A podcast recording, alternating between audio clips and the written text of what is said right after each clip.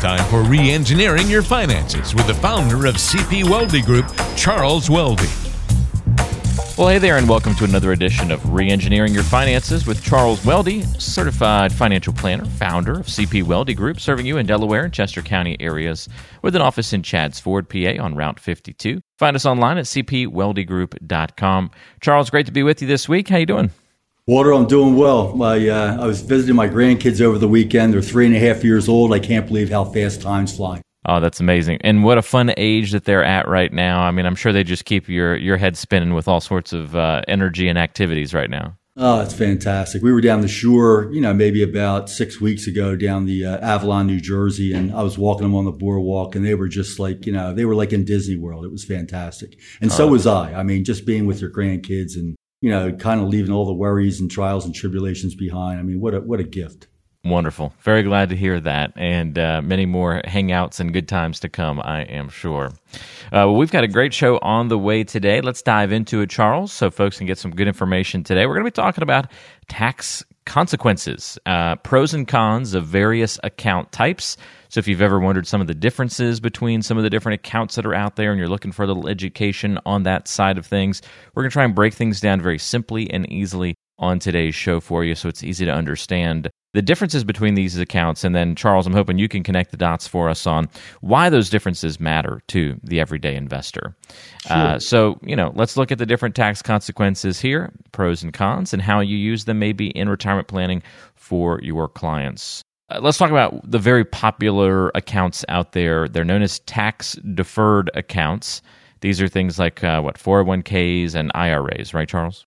Yeah, 401ks, IRAs. They got 403bs for the nonprofit organizations, but pretty much, you know, uh, when we talk about IRAs, 401ks, it encompasses tax deferred investments. And uh, how that works, Walter, is that uh, if I were to put $10,000 in my retirement account, you know, 401k, um, I get, and I'm in a 25% tax bracket. That means that I get a $2,500 tax savings by putting, by putting the 10 grand into the retirement account. So the key for people to remember is that you get the deduction today. It's really a discount. Uh, however, you'll pay later when you take the money out. So there's advantages and disadvantages, but by and large, what I find in my practice is that a lot of the baby boomers have been like, you know, piling money into their deferred, uh, tax deferred accounts over the years. And what keeps me up at night isn't what it's worth today, but what it might be worth when they have to take the requirement of distributions at age 70 and a half or 72. And basically, um, you know, the, I, I, think in the future we'll have higher taxes.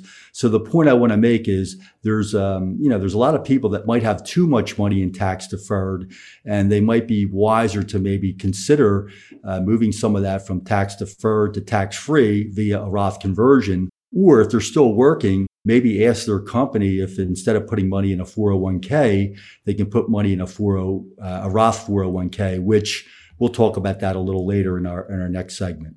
Okay, so yeah, let's draw the differences between tax deferred accounts and then that word Roth starts to pop up in this next category, the tax free accounts. Right. So the Roth IRA or the Roth 401k is uh, pretty much opposite of the tax deferred accounts. What I mean by that is that if you put the 10 grand in today, you don't save anything in taxes because you don't get a deduction. Basically, the 10 grand goes to work for you. But the payoff is that eventually when you take the money out in the future, and it's important to realize that on Roth IRAs and Roth 401ks, when you hit 70 and a half or 72, depending on when you were born, uh, for the most part, that money is all tax free. So the growth is tax free.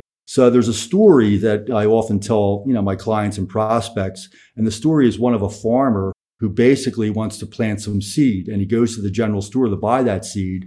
And right before he goes to check out, the clerk behind the counter says, Hey, Mr. Farmer, would you rather pay tax on the seed today and, you know, no tax on the harvest tomorrow? Would you rather, you know, uh, get a discount on your purchase today and, and pay tax on the harvest in the future? And by and large, if we all, you know, were, you know, given that question, uh, I think most of us would opt, you know, not all of us, but most of us would opt to really like pay the tax today at historically low rates and have all that money, you know, grow tax free, you know, for, uh, you know, many, many years to come. So um, hopefully that addresses the the big difference between tax deferred and, and tax free. And again, it doesn't mean that one's a lot better than the other. I think you know uh, people should have a certain amount of money in tax deferred, and uh, once they hit that level, they should put pretty much the rest of the money in tax free. Very good. Interesting uh, to to hear the differences there. So it really boils down to a lot of fancy words, tax deferred, and of course all the different uh, letters and numbers that define these accounts. But it really all just boils down to when are you paying the taxes on these things? so, exactly. Um, and that really holds true to the next type of account. Um, and, and correct me if I'm wrong, but I believe that would be a good way to describe it here, Charles. If we're going to wait to pay the tax when it's tax deferred, and if it's tax free, it just means we've already paid the tax then taxable must be somewhere in the middle. Like uh, as as we go, we pay the tax. Yeah, exactly. So a taxable account would be like, yeah, maybe like a, a money market account at a bank or a brokerage account that you put your after tax dollars in, maybe your net pay, and you'll pay taxes on the interest, the dividends, and the capital gains on those after tax accounts. And uh, probably a good way to kind of tie these three different type of accounts in, Walter, would be to give you an example. Let's just say that you know, I'm an investment advisor and you gave me $150,000. So I put 50,000 in the tax deferred account. All right. That's in an IRA. We put a second 50,000 in a tax free account, a Roth IRA. And we put the remaining $50,000 into a taxable account, which is that brokerage account, you know, whether it's a Merrill Lynch, Morgan Stanley, what have you. So now we have three separate investments, $50,000 each and because of like, I'm great at what I do, I double the money and all of a sudden it's worth a hundred grand. So here's the million dollar question. Each account now was funded with 50. It's worth a hundred. You got to take the hundred grand out. The question to you, Walter, is, Hey, that tax deferred account, that IRA, when we take the hundred grand out, how much of that's taxable? What would you think? Oh, I don't know. Um, all of it? All of it, yeah, all of yeah. it. Because again, you know, we, we deducted the seed. Now we're paying tax on the harvest. All right. Let's move forward to the tax free Roth. I, I didn't right? want we that put, to be the answer, but. well, you know, it's better that we're having this podcast because the people that are listening, you know, uh, and again, I said earlier, what keeps me up at night is what it's going to be worth when they have to take their money out. If you have um, a million dollars in your, you know, 401k and you make 6% in 12 years, that money doubles. Now you got 2 million. And as a general rule, you got to take 4% of your account balance out once you hit age 72. It's just a general rule, but 4% of, of $2 million is 80 grand. Add that to your social security check and some of your other income. And guess what? You're not in a low tax bracket anymore. We're not in Kansas. All right. Uh, all right. So let's go to the second, uh, the Roth IRA. You put your 50 in. I grow it to 100. You take it all out. Million dollar question. How much of that $100,000, Walter, is taxable in the Roth IRA? Uh, none of it, right? None of it, correct. Yeah, you didn't pay tax on the seed. Well, actually, you put after tax money in, in there. So you did pay tax on the seed, and now you get to take the harvest out tax free, which is uh, really like a great benefit. And then lastly, the taxable account where we we started with 50,000 of after tax money and it grew to 100. If we took it all out, how much of that $100,000, Walter, would be taxable? From the taxable account, we'd, we'd be exposed to the growth being taxable, right? Exactly. Yeah. Okay. So you pay tax on the fifty thousand dollar growth because your basis is fifty. You put after tax money in there. It grew to hundred. You take hundred out. You only tax on the growth. So go to the head of the class, Walter. Whew, three for three. Slid slid in just in uh, just under the wire. Fantastic. Uh, now that doesn't complete. Uh, that's sort of the trifecta of the three popular taxable accounts: tax deferred, tax free, and those taxable accounts. But we've got two more we want to talk about on today's show, Charles. The next one is, uh, you know, the good old CDs. Well, I used to hear a lot about CDs, not so much in the past 20 years or so, right? Yeah, I mean, you know, if truth be told, I'm not a fan, a big fan of CDs. Uh, yeah, your principal's protected, but unfortunately, your purchasing power is diminished because you know a CD today. I don't know what they're paying, but let's just say they're paying one and a half, two percent. I mean, if inflation is three percent, guess what? Your principal's protected, but your purchasing power is not. And the reality is most people need to create a rising income to cover rising living expenses. So CDs fail to keep up with inflation. And really, like when I see a client w- w- that has CDs, I really try to, you know, just educate them on the fact that, you know what, you're, you know, you think you're protecting your principal, which you are, but your purchasing power is being diminished. Because I don't know about you, but I just came from the dentist and every year, everything you buy is going to cost more. I can't believe what these dentists are charging today. Ridiculous. Yeah, it almost feels like yeah, insurance doesn't cover anything anymore. Sometimes when I go to the dentist. yeah, it covers your cleaning twice a year, but after that, you're you know you're fair game. Yeah, yeah, exactly. So yeah, okay. So CDs, that's good information there to know, and, and yeah, just not as popular these days. All right, and then what about life insurance? This is one that people don't often talk about when it comes to um, you know to taxes and tax consequences, but there is a discussion to be had here.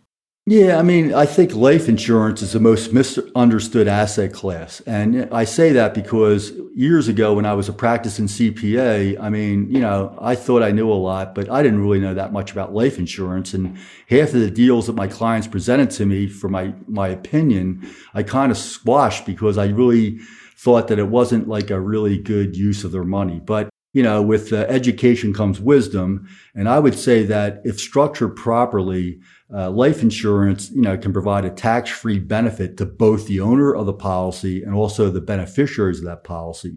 So, uh, and another thing too about life insurance, and I'm, I'm, talking about permanent life insurance, not term. Term life insurance, you just like, you know, it's an expense. You put the money in, and you know, hey, hey, if you die while the policy's in force, you get, you know, your beneficiaries get a death benefit. When I talk about life insurance, even though term insurance is important, you know, for people that are underinsured and don't have a lot of money but need to be, have, be, have coverage, when people start accumulating assets, I'm really talking about permanent life insurance where, hey, there's cash value. And when you think about it, if I had a half a million dollar death benefit and my cash value is 300 grand, I mean, the insurance company's only on the hook for $200,000 because if I die tomorrow and my spouse gets 500,000, 300,000 of that is money that I put in and accrue after the expense of the insurance policy. But by and large, the point I want to make is that, you know, this is an under uh, utilize asset class. And if more people understood the power of life insurance, I think more people would gravitate towards it. And another important distinction would be that, yeah, you can create tax-free lifetime income if structured properly, just like a Roth IRA. But life insurance contracts, as a general rule, they can be overfunded. There's no contribution limit. So if I put money in a Roth IRA or an IRA, I'm limited to what I can put in. But a life insurance contract, I can put in as much as I possibly can, really based upon, you know, my, uh, I guess my net worth profile. So hopefully that, you know, that provides a decent understanding of life insurance, but it's a really like highly, I don't want to say complicated, but a lot of people, when they hear the word life insurance, it's like they just like turn off because they figure they're going to get sold something. But I would just say to all the listeners on this podcast, keep an open mind because there are studies done where they compare taking money from a Roth IRA versus taking money from an overfunded life insurance policy. And more times than not, that life insurance policy would win. And why they win is because they're not subject a life insurance policy to market volatility, where generally speaking, a Roth would be.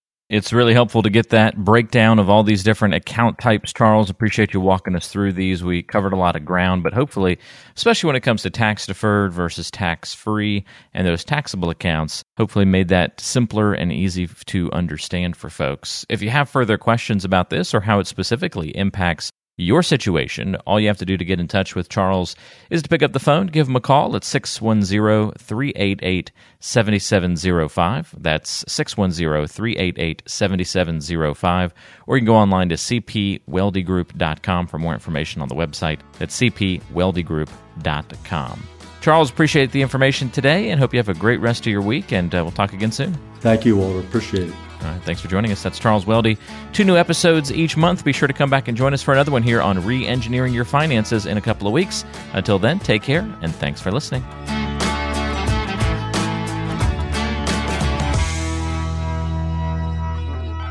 Financial planning and advisory services are offered through Prosperity Capital Advisors, PCA, an SEC registered investment advisor. Registration as an investment advisor does not imply a certain level of skill or training. The CP Weldy Group and PCA are separate, non affiliated entities. PCA does not provide tax or legal advice.